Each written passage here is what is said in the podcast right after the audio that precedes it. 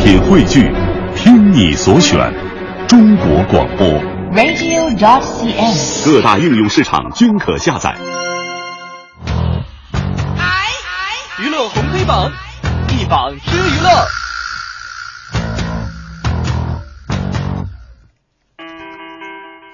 娱乐红黑榜一榜之娱乐，我们今天黑榜第一条呢，关注的是一个维权的事儿哈。嗯冯远征为岳父维权九年，不因名人受优待。怎么回事？最近呢，中央芭蕾舞团和《红色娘子军》的原作者哈，这个梁信坚的这个著作权案再度是走进了大众的视野哈。嗯不仅因为双方都赫赫有名，更是因为刚才我们说到了九旬老人梁信奔走呼吁的是他的女儿和女婿，知名演员梁丹妮和冯远征。嗯，冯远征就表示说自己和妻子从来没有顶着名人的光环要求任何的优待，相反呢，这起官司经历九年还迟迟不能有结果，法院一次次的让他们失望，他们决定不能再等了，希望大家帮一帮这个老人。我们嗯还原一下事件吧，哈。好的，说的是一九六零年哈，梁信创作了电影文学剧本《红色娘子军》，随后是被中巴改成了这个同名的芭蕾舞剧，这挺好的。但是因为当时社会没有著作权法律概念和意识哈，嗯双方那会儿就没有达成任何的协议。是九三年的时候呢，中巴和梁信就著作权的使用许可事宜进行了一个协商，按照当时的著作权法签署了这个著作权的一个许可使用协议。零三年的时候，中巴是持续上演芭蕾舞剧《红色娘子军》，也是引起了这个轰动哈，但是也引发了著作权的争议。对多次交涉无果之后呢，梁信老人在一零年的时候向北京市版权局申请调解，但是双方分歧严重，就没法说到一块儿去，就调解失败了。哎，后来呢，中巴坚决不接受调解。那么法律就是法庭啊，就表示说择日宣判，但是这案件一直等到今天也没等出个什么名堂来。咱们听听五科给咱们说说上榜理由吧。嗯，反正在最近举行的这个梁信诉中央芭蕾舞团的侵犯电影剧本文学的这个《红色娘子军》的这个著作的一个呃案件的说明会上。冯远征和他的妻子梁丹妮是数度哽咽，嗯就俩人也是表示很难受哈，对说我们只是要一个说法，希望大家帮帮一个九旬的老人完成他们的心愿。当然这件事儿因为名人嘛，对不对？对说明会这样的曝光引起了广泛的关注，但是我们还是想说，法律面前人人平等，这嗯夫妻俩通过法律渠道解决问题，呃，我们是值得认可的哈。我们也将会拭目以待，案件最终能够还原事实的真相，还当事人一个公平的判决，当然也是给经典作品《红色娘子军》一个最好的纪念了。向前进，向前进，战士的责任重，我们的援手是古有花木兰，替父去从军；今有娘子军，抗战为人民。向前进，向前进。尤其是在我们这个社会大环境都在关注版权的时候哈、嗯我们也应该帮这个老人去关注一下他的版权，到底是不是您的版权嗯啊？这个让法律来说了算，但你拖九年就是你的不对啊。是，我们再来看接下来这一条啊，某歌手耍大牌惹洪涛导演发飙，你不换歌我们就换人。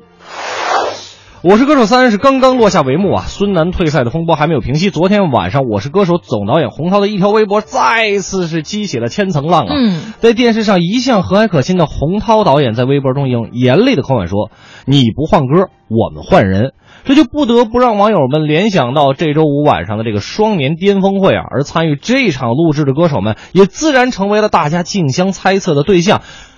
邓紫棋嗯、张杰啊，都是被网友列为这次耍大牌事件的主人公。当然，这就疑只似嘛啊这只是猜测啊，不代表我们这个文艺之声的各各种观点，也不代表我们本人的观点，这网友的观点跟我没关系。啊哈好，上榜理由接下来要跟大家说一下，我们暂且不说红导的这条微博究竟是炒作还是什么，真的是事出有因。这明星耍大牌的事儿，大家伙儿也没少见了。对呀、什么让主办方准备进口矿泉水洗澡的，还有什么早餐要龙虾，晚上要开明酒的，都不在少数。无非就是想凸显一下自己高贵冷艳的气质，表现一下自己的尊贵。但这真的尊贵吗？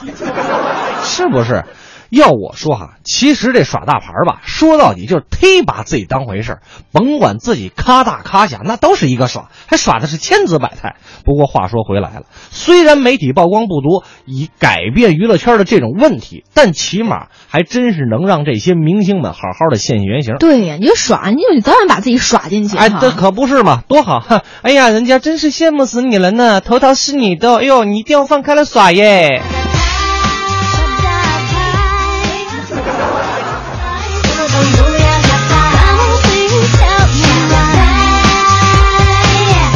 妹妹家长很多爱，跟别人反正我见过特别狠的那种，让人家工作人员给跪地系鞋带儿什么的。还有当年那个到了南方，非要吃油泼面的这是作吗？这是什么？啊！你说你这样，你说你要回老家是吧？你说哎，那咱们这儿有没有油泼面来一碗？ 这很合理嘛，是吧？思念家乡。对那非到啊，到到海南三亚，您不来点椰子喝喝，您非要吃油泼面。 那哎你这呀，不是我就们是很说的无语啊哈、 非常无语。明星耍大牌这种事情，嗨，说实话，我们在尤其我们做媒体的生活当中，真的有有会有接触的，嗯，接触过啊是的，所以我们还是上了黑榜哈。嗯继续来浏览今天娱乐红黑榜啊，第三条黑榜，但是这个事儿呢也是有点逗 哈。主人公黄晓明和奥斯卡影帝合影，身高直逼一八七 呀。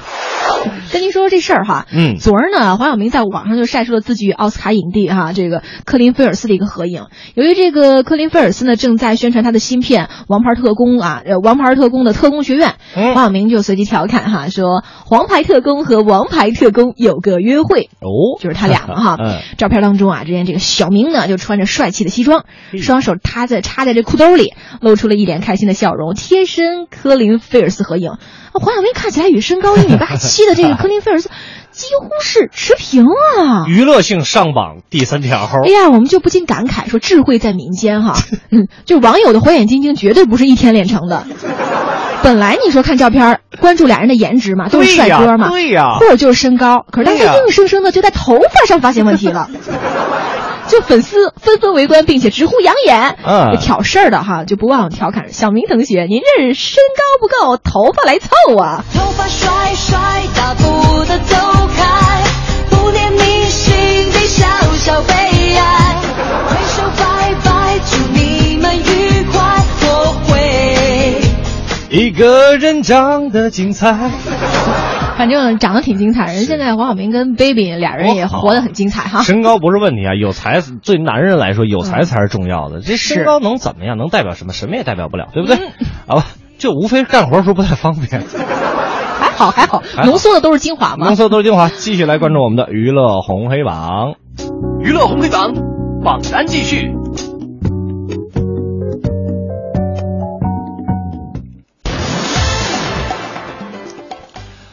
娱乐红黑榜，我们来关注一下今天的红榜。嗯，说的是黄磊、伊能静、周迅十五年后再聚首，重现《人间四月天》。嗯也是昨儿哈，演员周迅在网上晒出了一张跟黄磊和伊能静的合影，并且配文说。人间三月底。那您说的还真准，还真是三 月底。随后呢，刘若英转发微博评论：“念念不忘啊。”哟，哎，说到这儿呢，你有没有想到我一部电视剧吗？就是两千年的言情剧《人间四月天》，刘乐应该有看过吧？那肯定呗，《人间四月天》徐志摩的爱情故事嘛。是啊，那会儿横空出世，当时一度入围美国电视艾美奖最佳外语电视剧奖我天，哪由黄磊饰演的徐志摩和周迅饰演的林徽因，伊能静饰演的陆小曼。哦，那是伊能静。你现在缓过神来，伊不能是我，静。因为我进步的看黄磊跟那个周迅了。哎对我包就从那时候喜欢周迅的包。括还有刘若英饰演的张幼仪，就三个女人的感情纠葛的故事，当时是一夜爆红啊！这个这个上红榜，上红榜。就虽然照片当中的三位主角都成熟了很多，你想嘛，十几年过去了，对不对？嗯，但相信很多观众更加怀念的，这就是十几年前徐志摩和他爱的女子们当初清纯稚嫩的脸庞和风韵。就很多人也感慨说：“似水年华，世间太匆匆了，最美的人间四月天。”可惜现在合影，幼仪不在，志摩也有点儿变大叔了。年华似水，匆匆一瞥，多少岁月轻描淡写，想你的心百转千回，莫忘那天你我之间。不过我倒觉得黄磊越大叔越带范儿。